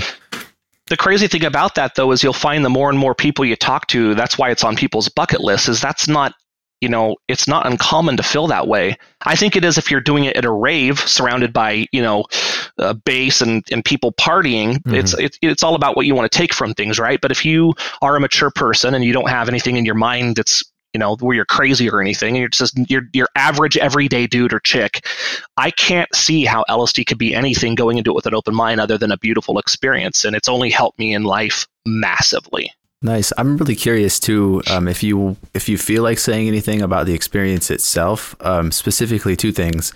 Um, do you feel like your consciousness went inward or outward? You know, or well, I'll let you interpret that how you will. And did you meet any entities in that experience, non-human entities that you interacted with? Right. So I I don't know personally if you could take enough LSD to get you to the point where you're actually seeing other beings. I, I've taken as much as 400 micrograms. Um, you know, your average hippie in the 70s tripping with a sign in their hand saying peace and love, and uh, it was probably on like 60 micrograms or 100 max back in the day. So 400 is you know four times that dose. And um, I think a couple things if, if you were a religious person and you took 400 micrograms of LSD, you could most certainly find your own revelation from a, from some type of deity, either directly or emotionally or a connection. If you're looking for that, right? Me, I wasn't personally. So whenever I, I looked at it like, you know, looking up at the sky and seeing the and seeing the star or uh, in a different not this the first time i did it but looking up at a dark sky and seeing geometry being connected through things or looking at the back of a leaf and watching and looking at the measurements between the little spokes that branch off and and looking at the bark of a tree and, and watching it breathe it's more of a, a a connectionness to everything around you and less like a there's there's a group of people or a, or a, be, a deity out there. At least it was for me and my wife. I will say that dmt is not it, it, will he will see things on DMT that you know that you can get that a couple different ways. It's extremely powerful, um, typically a couple minute hit on a pipe with DMT on it, and you're going to literally be strapped to a rocket going uh, going a thousand miles an hour um, completely paralyzed in your bed or wherever you're at, and you will definitely see spiritual entities, no matter if you're religious or not.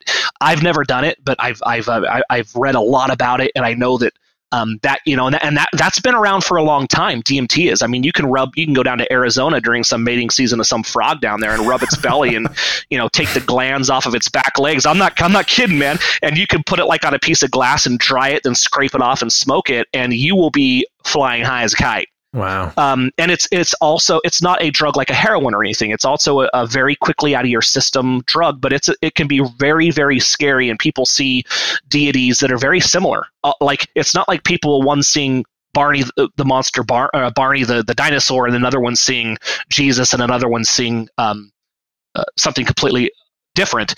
Everyone kind of explains the same beings that are there, kind of controlling things. It's like a way to see outside into, into the matrix, where you're seeing it, it, the strings that are pulling it all. I've never done it, but that's how it's been explained to me. LSD feels more natural than that. I, I, I haven't done a lot of drugs in my life. I've only done LSD and, and shrooms. And, and, and marijuana, but um, I feel like um, um, LSD feels very, very natural. And you know why the hippies are out in fields hugging each other in the 60s and 70s. It's because whenever you have that feeling of being on LSD, you um, you just love everything. Not love it like an ecstasy way, a physical way. You just feel a connection to human. You, you feel very human, um, and you can almost taste it. You know, you can almost taste that experience, and it's very emotional. It also um, the next day after you do LSD, you wake up feeling like a million dollars. I'd say for the first week after you do it, you just feel high on life. You feel motivated. You feel like you want to be a better person. Um, you're just high on life. You feel really, really, really good. And, it, and, and, and it's not it's non addictive actually to the point where if you take LSD on a Monday and then you take that same amount on a Tuesday, you'll only feel the effects half as much and it diminishes that quickly. So you can't take LSD uh, over and over and over and over and over. It won't even work. You got to wait weeks or months to do it. Um, so these experiences are usually drawn out by months or years. Um, and if you go into it with the right m- mindset, it's just an absolute beautiful thing. It's a beautiful thing. Heaven forbid you're to do it with someone that you love. Um, it is it is very very very cool, man. And you probably read being in uh, the profession that you're looking at going into the use cases for things like PTSD right? And mm-hmm. and and all these mental disorders that are out there. It's such a shame that we're being blocked from these types of research. Now you hear that, like Colorado now, I think, has legalized uh, the use of um, shrooms. Yeah. Mm-hmm. In certain, I don't know the details of certain type of situations. I don't know if it's recreational versus medicinal or whatnot, but there's so many applications to help people. It's not just about laying around drooling on yourself taking a drug. It has these applications that can change this fear in people and it can take away the fear of death. A lot of people take it, you know, before death, and, and people have said they just didn't have the fear anymore. You just felt like it doesn't matter if you're here or you're or you're there on either side of death.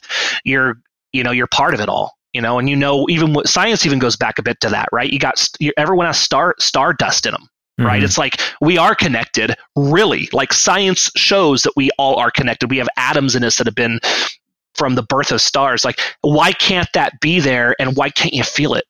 You know, and, and I think that you might be able to. I don't know, but I think you might be able to.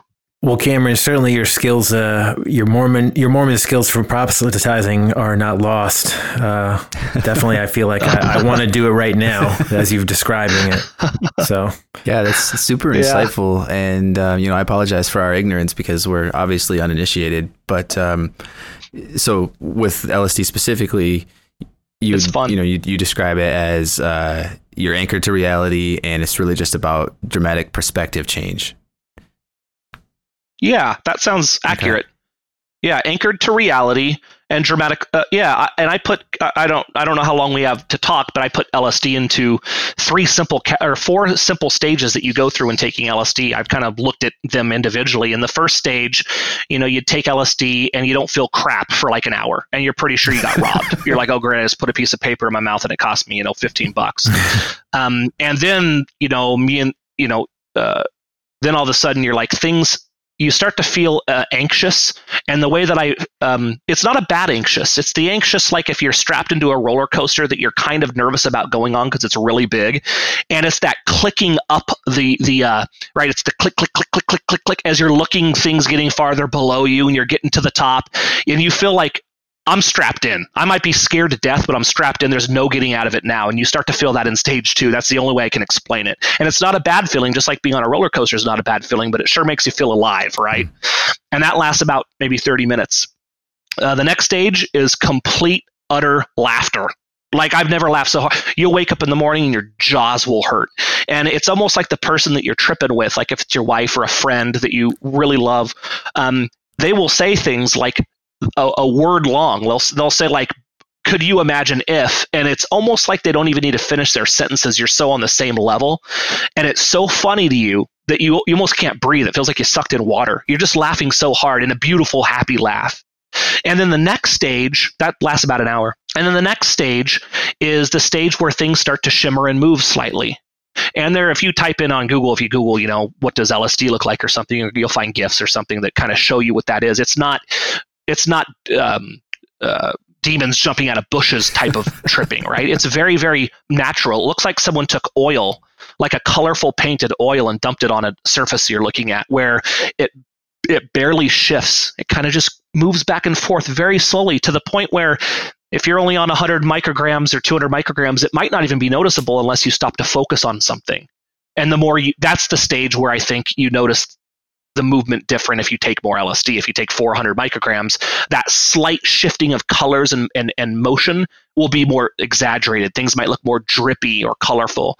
And everything looks like you're looking through an HDR filter in Adobe Photoshop. Like it looks like everything's hmm. exaggerated by 20%. Everything looks very, very, very, very uh, vibrant. If you if you look at your hands, it kind of looks like power like you're a magician or something and you can see like power kind of coursing through your hands. It and and it looks really cool but you're never out of it mentally thinking that's the cool thing right? You you you know you look at it subjectively still even though you're you're messed up you look at it and you go this is so cool that my brain is able to process this and make me really see my hand it looks like pulsating with magic for instance right? Like it just feels like like versus drinking alcohol where whenever you get messed up it, it takes away all your inhibitors. It takes away all your reasonable uh, reason uh, thinking, um, all your reasonable mm-hmm. thinking. It takes away all your good decision making. You keep all those things on LSD. Anything you've read about someone taking LSD and jumping off a bridge, or some some propaganda from the government and the it's all crap. It's no one no one kills themselves mm-hmm. on LSD. But what what but what you just kind of sit there in amazement at the things that you're seeing around you and that's the second to last stage is this looking at you, you'll stand in front of a picture on your wall that you've never seen before, like you've seen on LSD. And whenever LSD is out of your system the next morning, you'll from that day on for the rest of your life you'll look at that piece of painting on your wall or that piece of art or whatever it is you decided to fumble on and look at a, a, seashell or whatever it is you were looking at for two hours. You'll look at it like you've never looked at it before for the rest of your life without another drug in your body. It's changed your perspective on that item or that thing. And then the very last stage would be um, complete, depending on the amount you take, is a complete introspective look at yourself and who you are. It's one of those things where um, that's where your self reflection. That's where you who. That's where your deep thoughts, and it can kind of get um, scary a little bit if you're not prepared to look in a mirror deeply inside yourself and ask questions like who I am and what am I doing here. And and if you're not a, a person that wants to see that or it scares you, you know, it could be a little frightening. You might have to get up off your couch and move to a different room, or you might have to, you know, spy, change up the environment you're in a little bit and go sit outside, lay under the sun, or something that makes you happier. Um, but it's the time where you'll think about things very deeply about yourself, self reflection. Um, and then that's the last stage. From that point, it slowly trickles off for a couple hours until you feel completely normal. You know, at one point, you'll think to yourself, "Oh my God, am I ever going to get my brain back? Like it's been going for seven hours." But you do, and you you um you wait a little bit, and by you feel great, and afterwards you feel amazing, and you feel like you've accomplished something. I, I, every time I've ever done LSD, I've learned something about myself that I haven't forgotten ever. Oh, right? I've, I've, I've taken a lesson away from it that I've learned that I didn't learn on any other trip, and it, and, it, and it's been you know it's been great. It's been great. It's been a really really fun ride with with LSD. You know, and, and I'd say on average I take it maybe once every six months, maybe eight months to kind of realign myself and get my mind back in you know where I want it to be. Another thing that people say is they call ego death, right? Ego death is where you know literally your ego that stands around. I forgot to mention this. This is a huge part of LSD.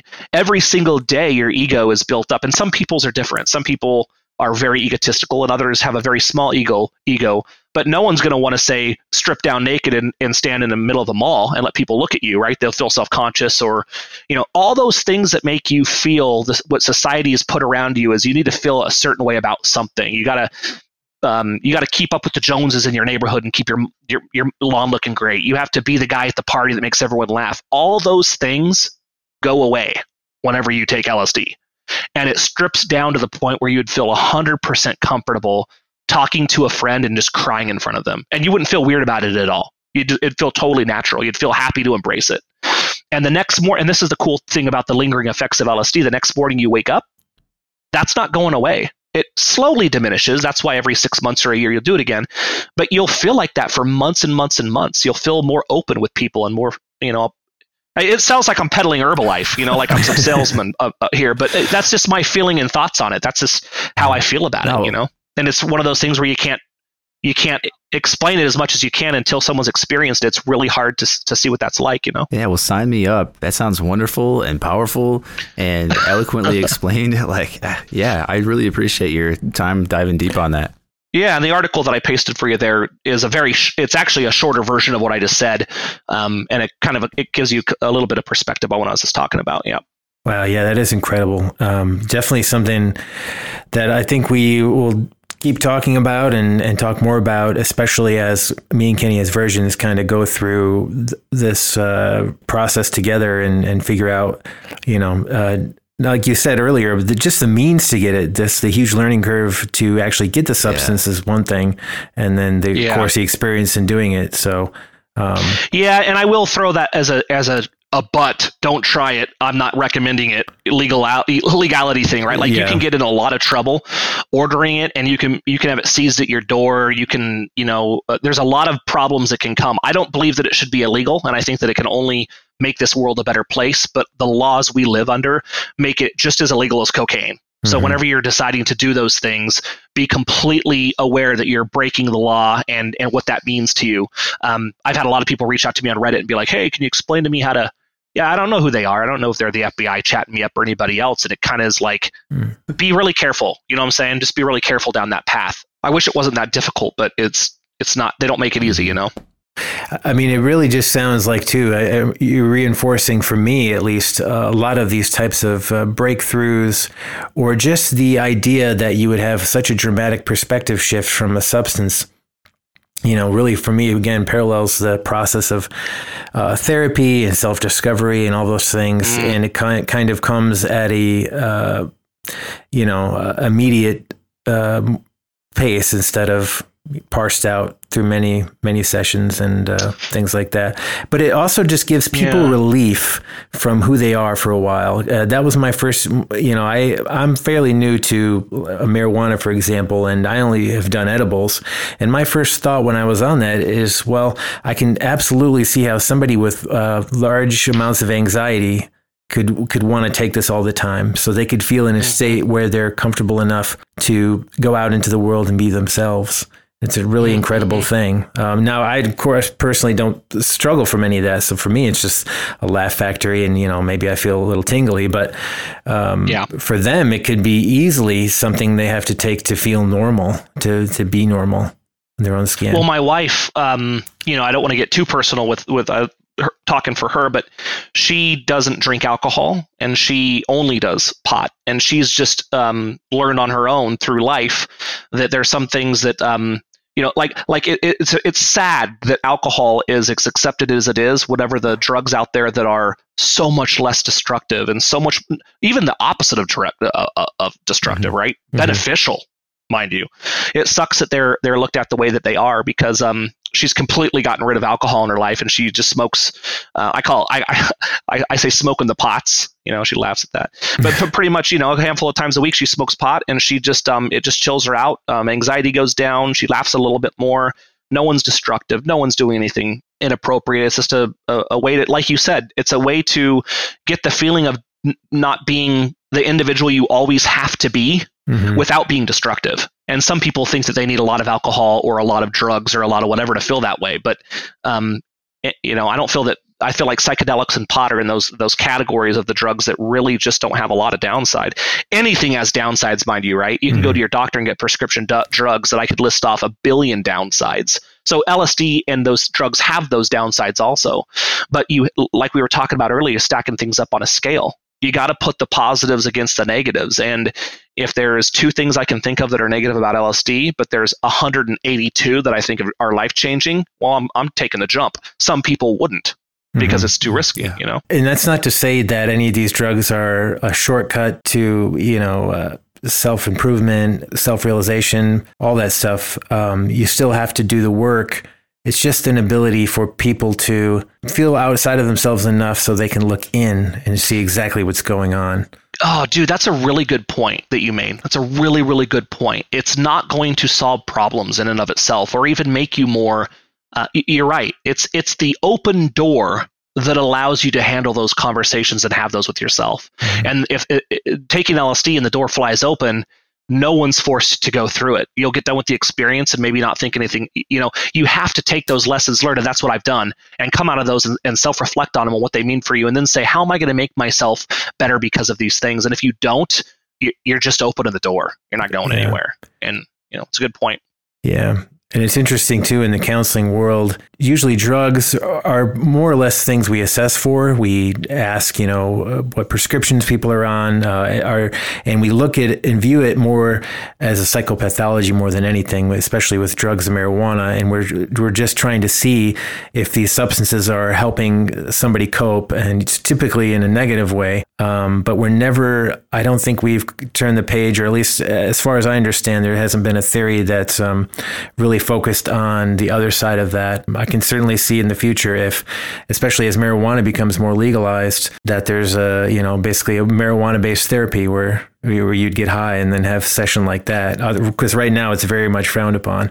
So you know what's funny about that, Aaron, is if you go back and, and you can dig this up on your on your own time, you know, when we get done with whenever we whenever you have time. But if you go look at the studies, the the clinical studies done across the United States with LSD back in the 60s and 70s, it wasn't illegal, right? Up until I don't remember the exact date that it was that it was made, uh, you know, somewhere in the Reagan administration or something. But it, it, um, this was being used as a complete therapy session tool for many, many, many, many years before it was uh, scheduled a class one.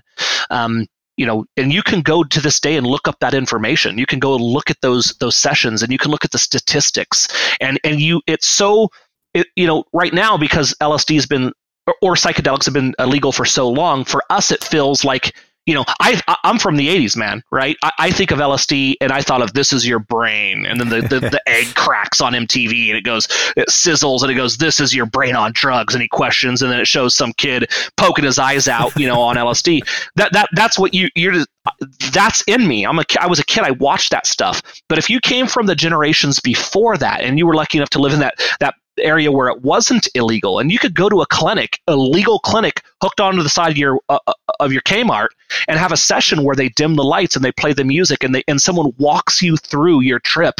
This happened thousands and thousands and thousands of times, and the and the research is out there, and all of it is good research, and it was literally stopped overnight. It was stopped overnight, and so that has been done, and we've reverted back to this more dogmatic, archaic way of looking at those things now. It's all scary to everybody, you know.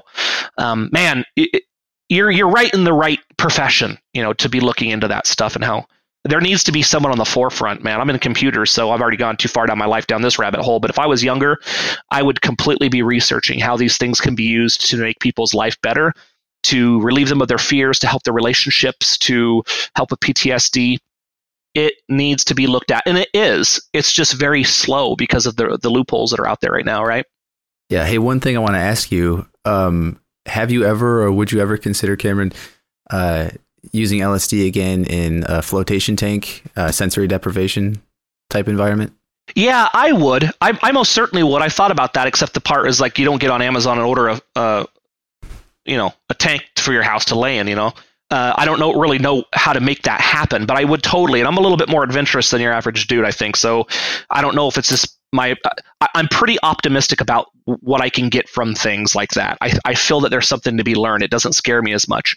Um, and I'm a scuba diver, so I love to. I love the water anyway. I would love to be in a deprivation tank and and trip on LSD. I'd be I'd be trep, I'd be trepidatious at going into it, but I would still love to do it. Absolutely. Yeah, we'll do some googling. You know, I, I I've done it before, and um, it, as it turns out, there are quite a number of, um, you know, small facilities, usually like a massage therapy business or something would have these. Yeah. So there, there are more of them out there than you think. Um, you know, you can float for something like 60 bucks an hour. Yeah. So my concern would be with LSD, like you can be really paranoid the first time you do it. And that's something I should have mentioned. The very first time we did it with my wife, and I told you about all those beautiful things that happened.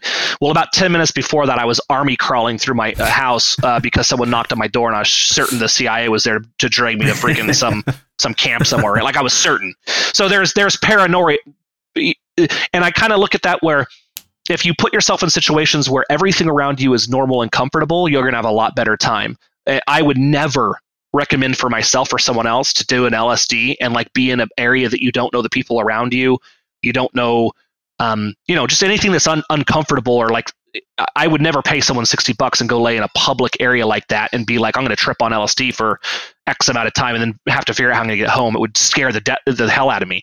Um, but man, I sure would like to build something or have someone, if, if those were private, I don't know, you know, it's like, it would be awesome to try, but I don't know how to do it where I can still feel like I'm in the comfort of my home, you know, or in, or in the or in nature or somewhere safe, anywhere safe, not a public place. That's very wise. Good points. Excellent, excellent. So, um, you know, I Cameron, I really appreciate all your time uh, today, and um, I'm just wondering if there's any final thoughts um, about uh, Mormonism, about uh, your experiences with drugs. Uh, actually, Mormonism specifically, I was uh, one question that I, I was going to ask you, and I, am trying, and I think whoever we interview, I'd like to ask them as a kind of a closing question is if you could change anything about your experience growing up. Um, basically, uh, it sounds like from what you've told me, it was uh, mostly positive, but I'm just wondering if there's anything, if you could change that you would. Uh, and if so, what would that be? From, from the perspective of reli- life, yes, just you know, everyone makes mistakes with stuff. But as far as religion goes, I don't think so. It, uh, I was lucky enough, and I think this is really rare, where I was able to get the good things that religion offers, like what we talked about not having in our lives now, right? Some of that community, um, a little bit of a moral compass that I don't think comes from religion, but it's really enforced with religion, and just helping your neighbor out and going over and, and giving service to people. And like I got all that stuff before I believed in what I was doing you know, like as a kid growing up, where it was just normal. You go to potlucks and you everyone brings a dish and y'all love each other, and the neighbor needs something, we'll go mow his lawn for free. Or, those type of things were very common in my childhood, so I was extremely lucky. And whenever I got to the point where I was turning into adulthood and I stopped feeling that way, I had already gotten the benefits of what I think the good things that come from religion are. Mm. So I don't really know if there's anything. I, I, I pretty much it was as good as it could be. Right, beautiful, loving family. It, it was all good. There was no bad experiences like that. So not really. I think from the religion standpoint, I got really, really lucky, man. Excellent. I'm glad. I'm glad I'm at where I'm glad where I'm at, but I'm glad I have the perspective where I came from. You know. Yeah, I completely agree with that, and I mostly feel the same way. That I'm, especially in because Orlando is a fairly liberal place, and all most of the religion I've run up against is fairly liberal and pretty passive. Uh, but just to have the perspective that you know, at some point, I believed in this thing that's completely not real, but it was real to me. And uh, to have that, and, and some people who just didn't have that at all. Um, I certainly have friends who were complete or atheists from the beginning, and I don't know. It's it's not that, at least in my experience with them, it's it's not that their imagination lacked, but it's like they really legitimately couldn't wrap their head around it.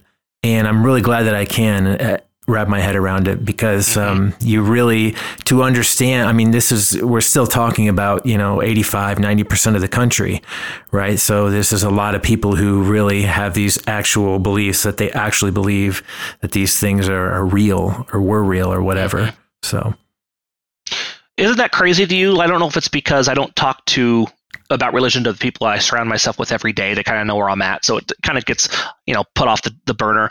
Um, but it's crazy to me that there's that still that many people. To me, it seems so common and natural to not believe in those things. Mm-hmm. That whenever you throw out statistics, I know those are accurate. You know, there's a large number of American population, and if we talk about the world even more, right, we're completely are completely into the into this belief that um, is all consuming in one way or another is consuming or, or affecting their lives. And to me, I just it's so natural not to feel any of that or have that that burden on my shoulders. Yeah, for sure. I yeah, mean, it's a strange phenomenon. To just to be able to sympathize with that mindset, I think is really important. That's for me a part of this uh, journey, and, and especially making a podcast and having this be some of the subject matters is really, really important that we don't like completely forget that mindset and that that ideology because it's so prevalent in our society and and of course you know, like especially for you, Cameron, you your family is still very much a part of it. So to relate to them, you really have to, at least uh, at some degree, put your mind back into that mold. You know, to to kind of understand where people are coming from. Yeah, and you know what? We all need to be more like that, though. That's a that's a good thing. I think that mm-hmm. the best trait that humans can have is empathy. And if any any time you can put yourself in someone else's perspective or situation, and and maybe not agree with it, but under but understand it as well as you can. And if you don't understand it, be okay with it. Right? It's not affecting me, and I'm okay with this uh, these things. I think that empathy is so important. I constantly tell people if there's one thing you can be more of, be more empathetic. You know, how many how many less wars would we have? How many you know, everyone we got to get all of our leaders together and throw them in a room with a bunch of LSD and, and have them be more empathetic and solve all of our problems quickly. You know what I mean? Yeah. Amen. Amen, brother. Again, uh, Cameron, thank you so much for your time and your deep thoughts. And Aaron, thank you for wrangling Cameron up from Reddit. I think it's crazy cool that we live in a time where we can just sync up with minimal effort with someone a couple thousand miles away and have a conversation as, as full and deep as this one. Uh, so thank you both. Yeah, absolutely. It was a pleasure being here. I love talking about these things, and thanks for the invite, guys. All right. All right. Well, that's going to do it for this episode of Things We Think About. Um, check out Cameron's post in the our description in our show notes. And uh, all right, well, take care, guys. Thanks. If you enjoyed the podcast, remember to like and subscribe to our YouTube channel. You can find more Things We Think About discussion on Reddit at r slash Things We Think About. If you're interested in contributing to the show, our Patreon information is available in the description of the podcast, as well as on any of our YouTube videos.